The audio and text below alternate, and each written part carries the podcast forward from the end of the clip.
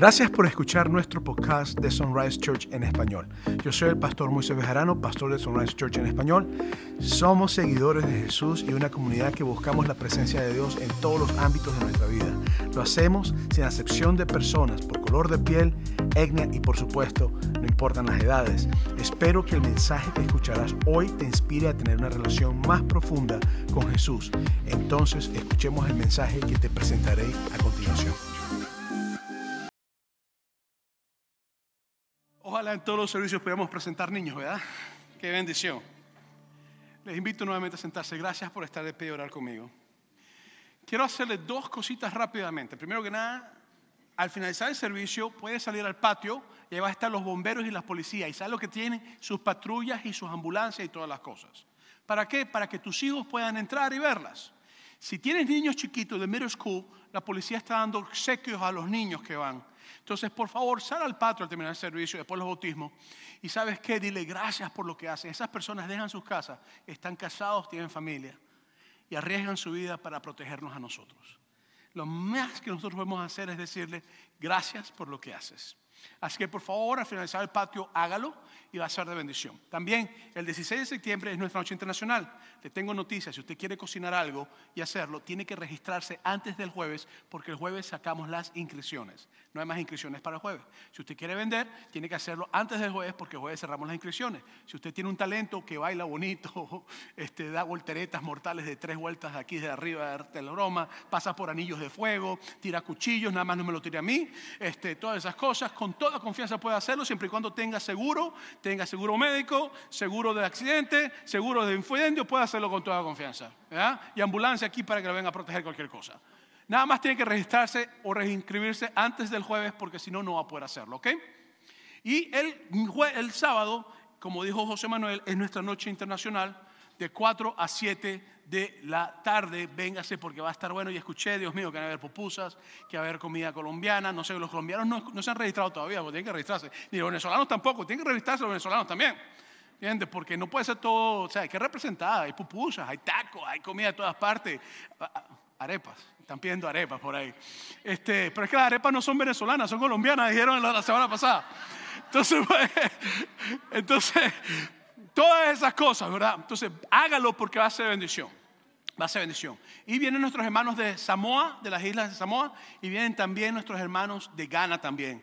Y vamos a estar teniendo una mezcla internacional realmente. Así que véngase, va a ser de bendición.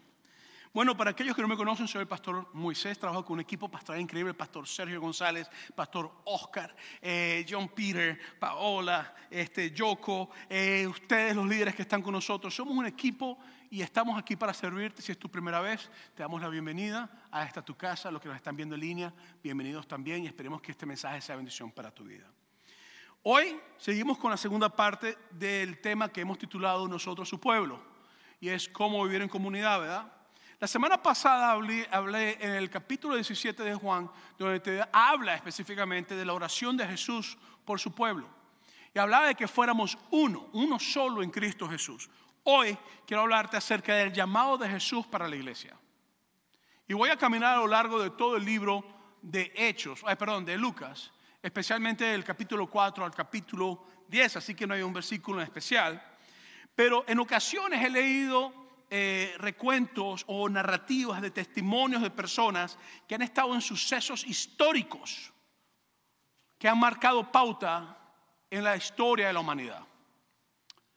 Y pues estas personas te presentan su perspectiva, lo que sintieron, lo que no pensaron que estuviera mal, que estuviera bien, sus emociones, te presentan todo. Pero yo quiero decirte que no es lo mismo leer algo de la perspectiva narrada por otra persona a tú ser un testigo ocular y estar presente. Entonces, no es lo mismo que tú veas ah, algo y que lo puedas narrar tú a que otro te diga cómo fue. Te doy un ejemplo. No es lo mismo estar en el parto de tus hijos o de tus hijas que estar en la sala de esperas. Y créeme, no es lo mismo, porque yo estaba en los partos de mis hijas y de repente ese sangrero empezó a salir por todos lados, yo casi me desmayo. No es lo mismo. Pero después que se acabó todo eso, era una alegría increíble. No es lo mismo, no es lo mismo ir a la boda de tu hijo que verla por video. No es lo mismo.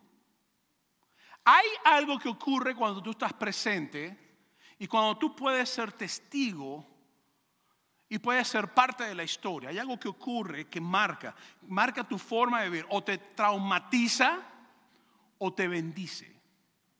Pero definitivamente va a cambiar la forma en que tú piensas sobre el momento. Y la forma en que lo vas a explicar y la forma en que lo vas a vivir va a ser diferente a la forma que otras personas lo dicen. En la vida de Jesucristo, en el ministerio de Jesucristo aquí en la tierra, hay momentos que marcaron pautas y cambiaron la vida no de uno, de miles de personas. Hasta el punto que hoy en día tu vida está siendo transformada por lo que pasó en la vida de esas personas. Por eso me gustaría comenzar con Lucas capítulo 4. Mira lo que hizo. Vino a Nazaret, versículo 16, donde se había creado y en el día de reposo entró a la sinagoga. Día de reposo es sábado y la sinagoga era lo que sería equivalente a la iglesia hoy en día. Conforme a su costumbre, lo que quiere decir que Jesucristo iba siempre a la iglesia y se congregaba conforme a su costumbre y se levantó a leer, lo que quiere decir que participaba dentro del servicio. Y esto es importante porque Jesucristo nació en Belén. Belén es una ciudad que está más abajito de Jerusalén. Jerusalén es la parte que se conoce como Judea y es la parte principal de Israel. Ahí estaban todos los teólogos, todos los maestros, todos los jueces. Ahí estaba lo que llamaban la nata y crema. Pero Cristo nace en Belén, pero al Padre le plació, a Dios Padre le plació que se criara en Nazaret.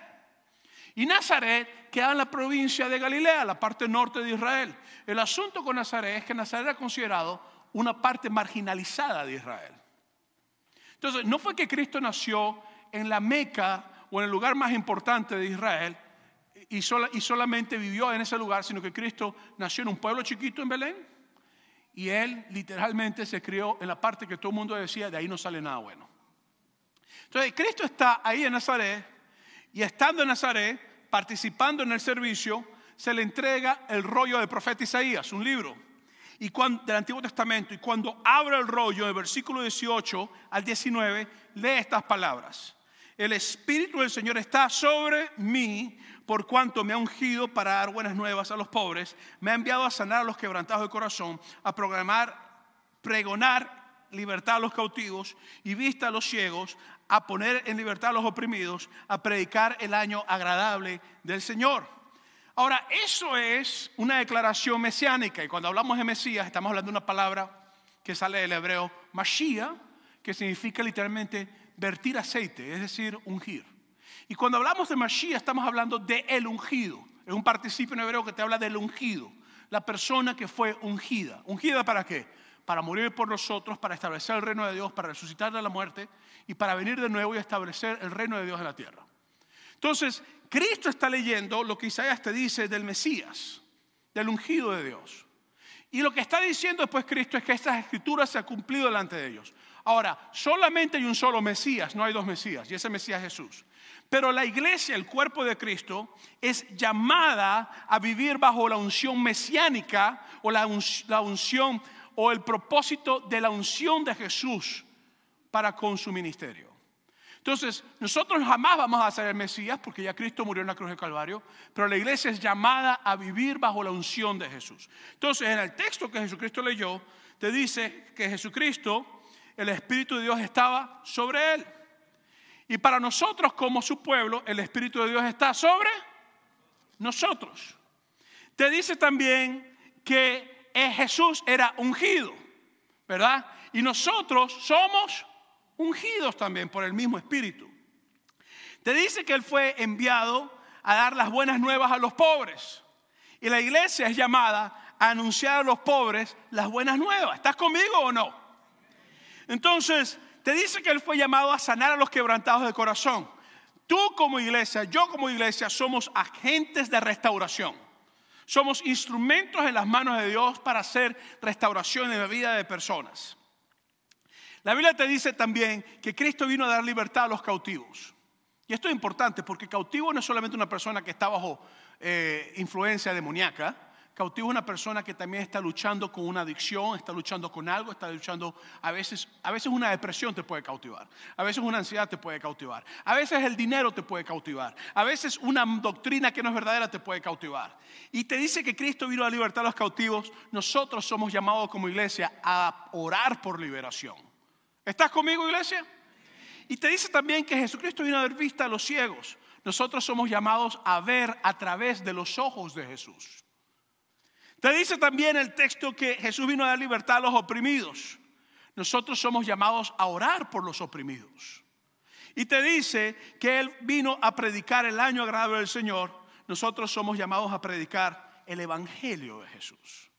Entonces yo quiero que nosotros comprendamos que nosotros como iglesia tenemos un llamado. Y tu llamado es moverte en la unción mesiánica de Jesús. Porque Jesucristo nos dio a nosotros esa oportunidad pero después cuando vas en Lucas capítulo 4, versículo 44, porque cuando Jesucristo lee eso, empieza a hablarles a los judíos que ellos tenían que amar a sus enemigos, básicamente.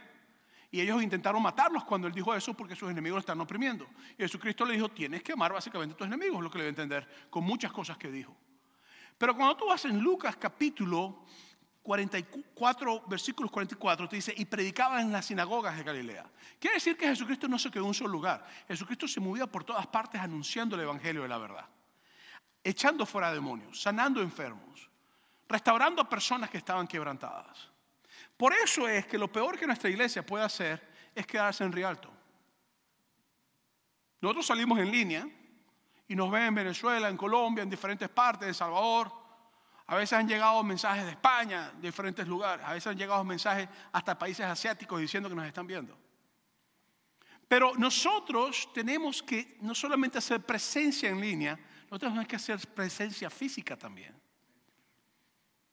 Así como Cristo se movía por todas partes predicando, hoy quiero invitarte a que nosotros comprendamos que el llamado de Dios en tu vida es que tú te muevas por todas partes predicando también. En todo lugar que tú vas, en todo lugar que tú te mueves, tú eres llamado a moverte bajo la unción de Jesús. Y Jesucristo se fue por toda Galilea. Pero cuando llegas al capítulo 5 de Lucas, te dice, aconteció que estando Jesús junto al lago de Genezaret, el gentío se agolpaba sobre él para oír la palabra.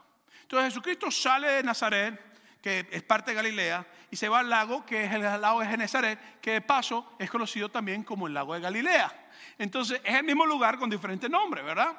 Y lo que ocurre es que ahí tenía que ocurrir un suceso importante, porque ahí Jesucristo tenía que tener un encuentro con una persona y con otras personas, con uno llamado Jacobo, con uno llamado Juan y con otro llamado Simón, que más adelante sería conocido por todos nosotros como el apóstol Pedro, como el apóstol Jacobo y como el apóstol Juan. Y lo interesante es que Cristo va y ellos están pescando toda la noche y después que terminan de pescar, no cachan nada, no agarran ningún tipo de pez, toda una madrugada pescando y Cristo se les acerca y en Lucas capítulo 5, versículo 5, Jesucristo le dice a ellos, hey, tiren las redes. Y Pedro le responde a Jesucristo algo muy interesante. Le dice, respondiendo Simón, le dijo, maestro, toda la noche hemos estado trabajando y nada hemos pescado. Mas en tu palabra echaré la red. Entonces, el hecho que Pedro le diga, o Simón le diga a Jesucristo, maestro, me deja saber que Simón pensaba que Jesucristo o era un rabino, que era un buen maestro, que era un buen teólogo o que era un profeta. Me deja saber que Pedro veía a Jesucristo como que si él era un hombre de Dios. Lo seguía a lo mejor, me escuchaba los milagros que había hecho. Pero Cristo lo que le está pidiendo a Pedro es algo interesante. Está diciendo, tú echa la red, aunque llevas toda la noche sin pescar, echa la red. Y aquí es donde la cosa se pone interesante. Porque en otras palabras, lo que Pedro está diciendo es, no importa que, lo que Jesús está diciendo es, no importa que hayas tratado toda la noche, no importa que no haya servido de nada tu esfuerzo nocturno, no importa que tu experiencia esté presente, yo te estoy pidiendo que me obedezcas. Echa la red. Entonces lo que ocurre es que después de Pedro escuchar lo que Jesucristo le dice, con palabras muy políticas y bonitas, le dice, toda la noche llevo pescando, en otras palabras, déjame explicarte, tengo experiencia haciendo esto, tengo años haciendo esto, mi papá lo hizo, mis hermanos lo hacen, lo hago desde niño y te puedo dejar saber que no vamos a pescar nada. Sin embargo, porque tú me lo estás pidiendo, yo voy a obedecer tu palabra en tu nombre la voy a, echar. Y antes que entremos nosotros en el valor de la palabra y la acción de Jesús en este capítulo de Lucas, o en esta narrativa de Lucas, quiero que veamos el principio de obediencia y sus resultados. Di conmigo obediencia. Quiero que veamos el principio de obediencia que presenta estos versículos. Porque Pedro dejó su experiencia a un lado. Él pudo haberle dicho a Jesucristo, mira, vale, yo sé que tú echas fuera demonios, yo sé que tú predicas muy bonito, yo sé que tú eres un tipo que hasta muerto resucita, yo sé todo eso, pero tú de peces no sabes nada. Yo tengo años pescando y tú no me vas a enseñar a mí cómo pescar.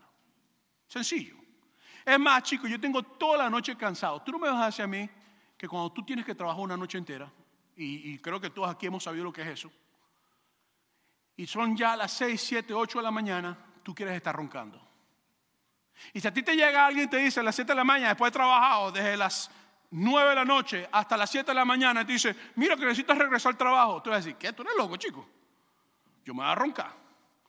Yo ahorita voy a acostarme, es más, me apagan todas me cierran todas las ventanas, yo no quiero ahorita nada, déjeme dormir. Entonces Pedro pudo haberle dicho a Jesucristo, mira, con todo respeto, yo sé que tú eres muy especial, pero Tú no me vas a decir a mí qué hacer. En vez de Pedro hacer eso, el principio de obediencia y respeto que Pedro tenía por Jesucristo y por la palabra de Jesús, lo llevó entonces a mover hacia un lado su experiencia a mover hacia un lado todo su conocimiento, a mover hacia un lado todo lo que él era, a mover hacia un lado todos los años que había trabajado, a mover hacia un lado que estaba cansado físicamente, que estaba gastando recursos, a mover hacia un lado que el bote también tenían que guardarlo y ahora tienen que trabajar doble. Y Pedro lo que hizo literalmente fue decir, ok, no creo que va a pasar, pero porque tú lo estás diciendo, yo tomo la decisión de obedecer. Te respeto, someto mi vida, mis recursos, todo lo que estamos en el bote lo vamos a hacer. Así que voy a hacerte caso. Lo que ocurrió fue que cuando Pedro echó las redes con Juan y con Jacobo, eran tantos los peces que agarraron que hasta el bote se está hundiendo. Entonces, cuando tú tienes ese principio de obediencia, donde tú mueves hacia un lado tu orgullo y más hacia un lado todo lo que tú conoces y todo lo que tú eres y todo lo que la gente piensa de ti y todo lo que tú piensas de ti mismo y toda la experiencia que tú tienes y los años que tienes, no sé, matando cerdos, cochinos, no sé, los años que tienes vendiendo cartera o los años que tienes como abogado o los años que tienes como doctor o los años que tienes como. Y tú lo mueves a un lado. Entonces, el milagro puede ocurrir por el principio de obediencia a la palabra que Dios te da.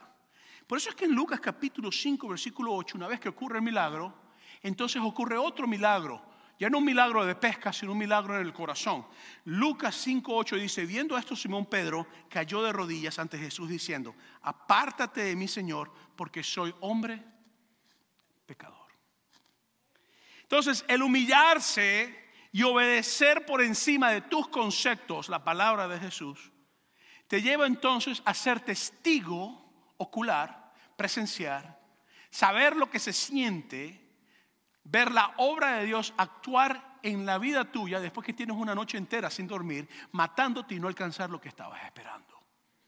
Y eso te lleva entonces a comprender que con quien tú estás tratando no es cualquier rabino o cualquier pastorcito llamado Moisés Bejarano, sino que estás tratando con aquel que es ungido para morir y dar su vida, el Hijo de Dios humanado, que vino a dar su vida en la cruz del Calvario, a resucitar por nosotros y que viene de nuevo por su iglesia.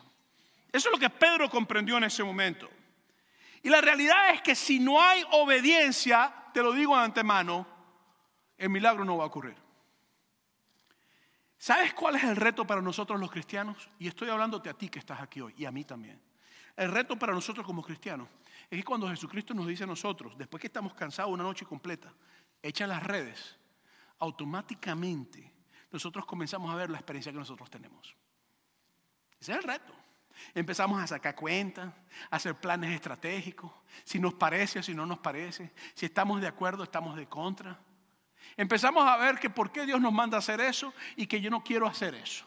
Y empezamos a decirle a Dios, mira Diosito, yo sé que tú eres muy bueno, pero tú con tu asunto de iglesia y yo con mi profesión.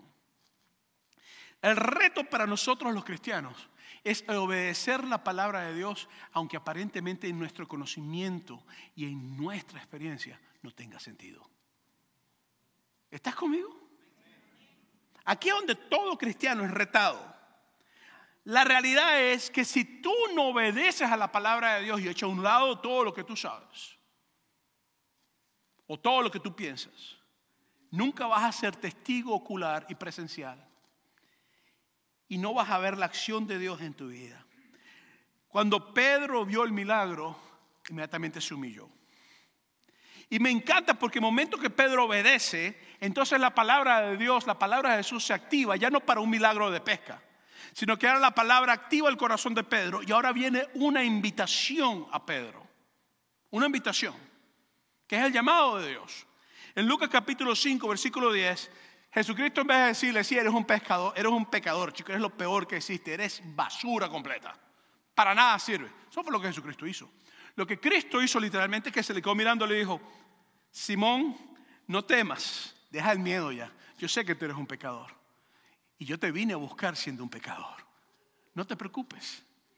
Desde ahora serás pescador de hombres. Ya no vas a echar las redes en la madrugada sin ningún tipo de pesca. Ahora vas a pescar por las almas de personas que están en la misma condición que tú estás. Ahora vas a pescar por las almas de personas que están atadas en la condición que tú no estás. Ahora tu llamado es diferente. ¿Por qué? Porque el obedecer la palabra de Dios te permite a ti ahora recibir una invitación ahora a hacer el propósito de Dios en tu vida. Y aquí es donde nosotros como cristianos a veces nosotros fallamos. Y esto trajo algo interesante porque te dice después, en Lucas capítulo 5, versículo 11, cuando trajeron a tierra las barcas, dejándolo todo. ¿Quiénes eran todos? Juan, Jacobo y Simón, Pedro. Dejándolo todo, léelo conmigo, le siguieron. Es decir, ellos comprendieron su llamado, dijeron, a partir de ahora nosotros te seguimos a ti. Se acabó nuestra experiencia, se acabó todo. Mira, ¿sabes cuál es el problema de nosotros los cristianos? Que somos unos orgullosos muchas veces. Si no lo sabemos, lo inventamos. Es más, uno de los problemas de los pastores y los líderes a veces es que la gente le hacen preguntas, no saben la respuesta y empiezan a hablar boberías. Por eso es que siempre en las mentorías que nosotros hacemos como equipo, siempre decimos, si no sabe, no hable. Mejor diga a la persona, mira, no sé la respuesta, déjame regresar y mañana hablamos o pasado mañana hablamos. Entonces, ese orgullo de quererlo saber todo te elimina a veces a ti la oportunidad más importante para recibir una invitación de Dios a servirle en algo. Ese orgullo de quererlo saber todos, a veces te elimina a ti la oportunidad de ser testigo del milagro de Dios en tu vida. Ese orgullo de querer saber más que lo que Dios sabe o lo que tú sientes, te lleva a ti a eliminar el propósito de Dios que Dios tiene en tu vida. No que Dios lo pierde, es que tú no lo estás siguiendo. Y aquí es donde entonces yo tengo que comprender que Jesucristo hace esta invitación a ellos y ellos lo siguen. Lucas capítulo 6 te dice, en aquellos días, versículo 12, en aquellos días se fue al monte a orar y pasó la noche orando a Dios y cuando era de día llamó a sus discípulos y escogió a doce de ellos, los cuales también llamó apóstoles. Apóstoles en griego es apóstolos, significa enviado a hacer una misión. Eso es todo lo que es. Un apóstol es un enviado a hacer una misión. Apóstoles. A Simón, ese es Pedro, el que tiró en las rodillas. A quien también llamó Pedro. A Andrés su hermano. Jacobo y Juan Felipe, Bartolomé, Mateo, Tomás, Jacobo, hijo de Alfeo, Simón llamado Celote, Judas, hermano de Jacobo, y Judas Iscariote, que llamó a ser el traidor. Entonces, la invitación de los doce era, síganme y vengan a ver lo que voy a hacer con ustedes. Caminen conmigo y vengan a ver. Y esto es importante porque a veces nosotros esperamos una invitación de Dios distinta como Dios hace invitaciones. Yo me tomé la libertad de escribir una carta de oportunidad de trabajo ministerial en lo que muchos de nosotros a veces esperamos que es como Dios nos va a llamar. Así que tenme paciencia porque escribí esto y creo que así muchas veces nosotros pensamos que va a ser la invitación a servirle a Dios al llamado. Puse septiembre 10 del año 30 antes de Cristo, Mar de Galilea, Israel. Estimado pescador profesional Simón Pedro, por medio de la presente, después de considerar todos sus dones y conocimientos de náutica, acuática, pesca y dotes de líder, después de escrutar a miles de candidatos bajo un rígido proceso de evaluación, le informamos que usted ha sido seleccionado para ser un apóstol de Jesús. Hoy le extendemos cordialmente la oferta de convertirse en uno de los dos escogidos que Jesús el Maestro mentoreará por los próximos tres años. Esta oferta viene con un paquete de prestaciones sociales y laborales, con bonos anuales del 15%, descuentos del 50% en todos los pescados locos de Galilea y con un 25% en todos los adentro y afuera de Galilea. Le prometemos un salario competitivo, viáticos, transportación y vivienda. Por favor, tenga la amabilidad de responder en los próximos 30 días, de lo contrario, usted corre el riesgo de perder su capacidad de ser elegido. Atentamente, Departamento de Recursos Humanos Celestial Ministerial. A veces tú estás esperando que Dios te mande una carta así. Mira, me vas a perdonar si lo que te digo ahorita me quebranta. Pero yo me acuerdo estar en Venezuela, en el instituto que es seminario de las asambleas de Dios ahorita en Barquisimeto, con una clase de misionología. Nunca se me olvida ese día. Y cada vez que lo pienso de verdad me quebranto. Porque estaban pensando la clase estaban hablando de dos viejitas que se fueron a trabajar toda su vida con indígenas en el Amazonas. Y, ya estaban viejitas, pero llegaron jóvenes y toda su vida dedicada ahí. Y mucha gente diciendo, están perdiendo el tiempo, están perdiendo el tiempo, están perdiendo el tiempo, están perdiendo el tiempo. Pero si estás predicando el Evangelio a esas tribus y alcanzando muchos indígenas que nadie quería predicarle. Porque eran salvajes, porque a nadie le importaba, por lo que sea, por lo que diga la gente. Y me acuerdo que yo estando esa noche ahí, de pronto, fue como que si unas letras de ese texto que dice Dios, ¿a quién enviaremos por nosotros? ¿Quién irá por nosotros? se me hicieron visibles. Yo las vi, fue como que yo las vi. Fue algo que yo quedé así como, ¿qué es esto? Y de lo más íntimo de mi corazón salió una respuesta. Envíame a mí, yo voy. Mira, yo salí corriendo a llorar. Yo me salí de la clase, yo no podía estar en la clase porque era como un nudo en la garganta aquí atravesado. Yo no sabía qué iba a hacer. Yo no sabía dónde tenía que ir. Yo sabía que tenía que predicar. Pero después de ese día, de estar ahí estudiando, y es todo ese, fue un semestre que estamos tomando. Si a mí tú me hubieras dicho, Moisés, tienes que ir al sitio perseguido en China donde están matando cristianos, yo hubiera ido. A mí me importaba si me decían, tienes salario, no tienes salario, tienes que predicar esto. Es más, prepárate porque te van a agarrar, te van a pasar hambre, después te van a cortar los pies, te van a cortar las manos y te van a dejar la cabeza solamente sola y le va a poner una estaca para que todo el mundo la vea. Yo me hubiera ido. Sin importar si vea nada. ¿Sabes por qué? Porque el mejor pago que hay es la presencia de Dios en tu vida. El mejor pago que hay es el Espíritu Santo llamándote a servirle. Las mejores prestaciones, los mejores descuentos de pollo loco o de pescado loco los tienes tú con el Espíritu Santo. El asunto está en que nosotros esperamos unas invitaciones con cartas elaboradas de Dios a servirle. Y la invitación que Dios le hizo a Pedro fue sencilla, echa las redes en el mar. Aquí hay personas que Dios está invitando al ministerio, que Dios está invitando, y tú no has captado todavía la invitación. Porque ves que echar las redes en el mar es insignificante, porque lo haces todos los días. Estás esperando que venga el ángel Gabriel con una carta de entrega con el sello postal de los Estados Unidos. Y se te ha olvidado que lo que Dios te está diciendo a ti es que la invitación tuya es obedecer el propósito que Él ha puesto en su vida. Tu llamado como iglesia, mi llamado como iglesia es sencillo es mover hacia un lado nuestro egocentrismo, el concepto de que todo lo sabemos, que todo lo podemos comprender, los años de experiencia, los títulos pastorales, los títulos no sé qué broma. Si eres papa, si eres papisa, si eres papa majá, padre de papa, lo que sea. Y echar todo eso a un lado y comprender que solamente por el poder de Dios yo puedo ser instrumento en las manos de aquel que me invita a ser pescador de almas.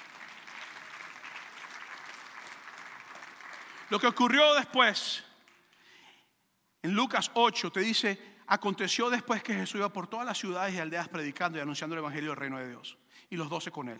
Y algunas mujeres que habían sido sanadas de espíritus malos, es decir, endemoniadas, ¿verdad? Y de enfermedades. María que se llamaba Magdalena, de que habían salido siete demonios. Entonces, desde el capítulo 4 al capítulo 10 de Lucas ocurren varias cosas. Jesucristo echa demonios por todos lados.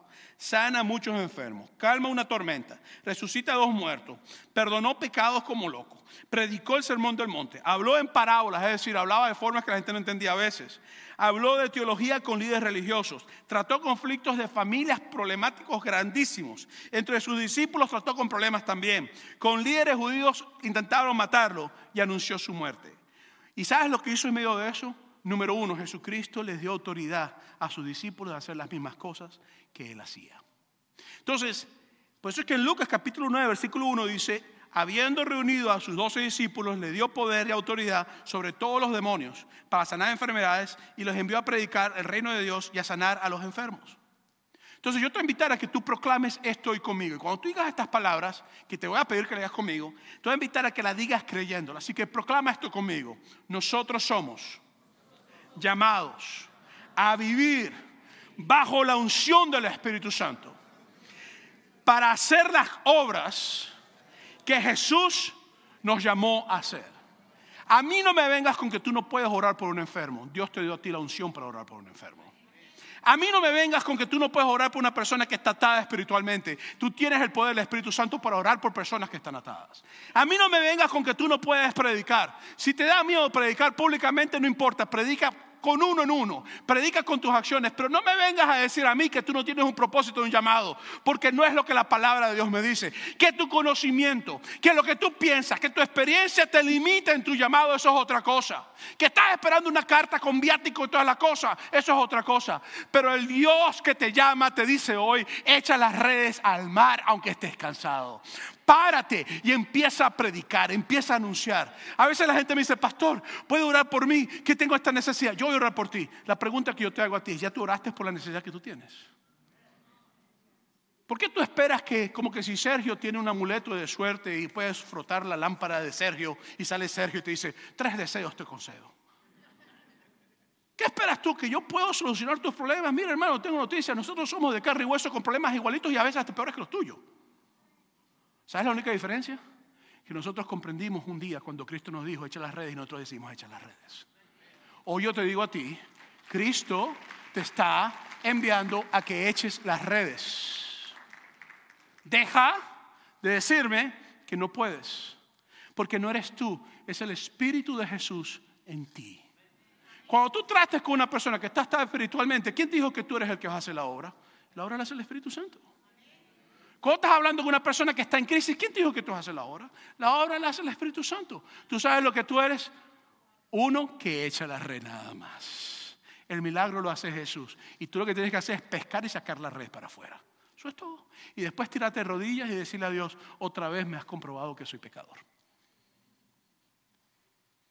Por eso es que yo quiero que comprendamos esto. Tú tienes la unción y el poder de Dios para hacer la obra de Jesús en tu vida. Y lo más hermoso, ser testigo y ser parte de la historia de Cristo en su pueblo y en tu vida. La segunda cosa es que Dios te llamó a vivir, a servir a su comunidad. En Lucas capítulo 9, versículo 11 dice, y cuando la gente lo supo, le siguió y le recibió y le hablaba del reino de Dios y sanaba a los que necesitaban ser curados. Entonces les enseñó a servir, pero ¿qué pasó? Que después en Lucas capítulo 9, 12 te dice, pero el día comenzaba a declinar y acercándose los 12 le dijeron, despide a la gente para que vayan a las aldeas y los campos alrededor y se alojen y encuentren alimento porque aquí estamos en lugar desierto. Entonces habían cinco mil personas siguiendo a Jesucristo y los discípulos dicen, mira, vale, aquí hay cinco mil personas, nosotros no tenemos plata para alimentar a toda esta gente. Y Cristo le dice después en el versículo 13, dale vosotros de comer. Entonces, no pienses tú que cualquier don que tú tengas es para tu beneficio. Todo don que Dios te ha dado es para servir a la comunidad, es para hacer edificación de la iglesia. Toda cosa que Dios te entrega es porque el llamado de Dios en tu vida es para hacer algo increíble. Entonces, hay veces que las personas, mira, si el ministerio se te van a ir los humos a la cabeza a ti, y te vas a creer que es la última Coca-Cola del desierto, te tengo noticia, la Coca-Cola causa diabetes. sea, vamos a hablar las cosas como son. Si tú crees que la unción que Dios te ha dado es porque tú eres especial, estás equivocado. La unción va a venir a tu vida cuando tú empiezas a echar las redes en obediencia en contra de tu conocimiento y lo que tú crees. Y entonces cuando te tiras al piso rodillas diciéndole a Dios, perdóname, y lo haces todos los días, pues yo lo hago diariamente, entonces Jesús te va a decir, recuérdate que yo te estoy enviando a pescar almas. Haz lo que tienes que hacer. Todo don que Dios te dé no es tuyo, es para la iglesia. Todo don que Dios te dé no es tuyo, es para la comunidad.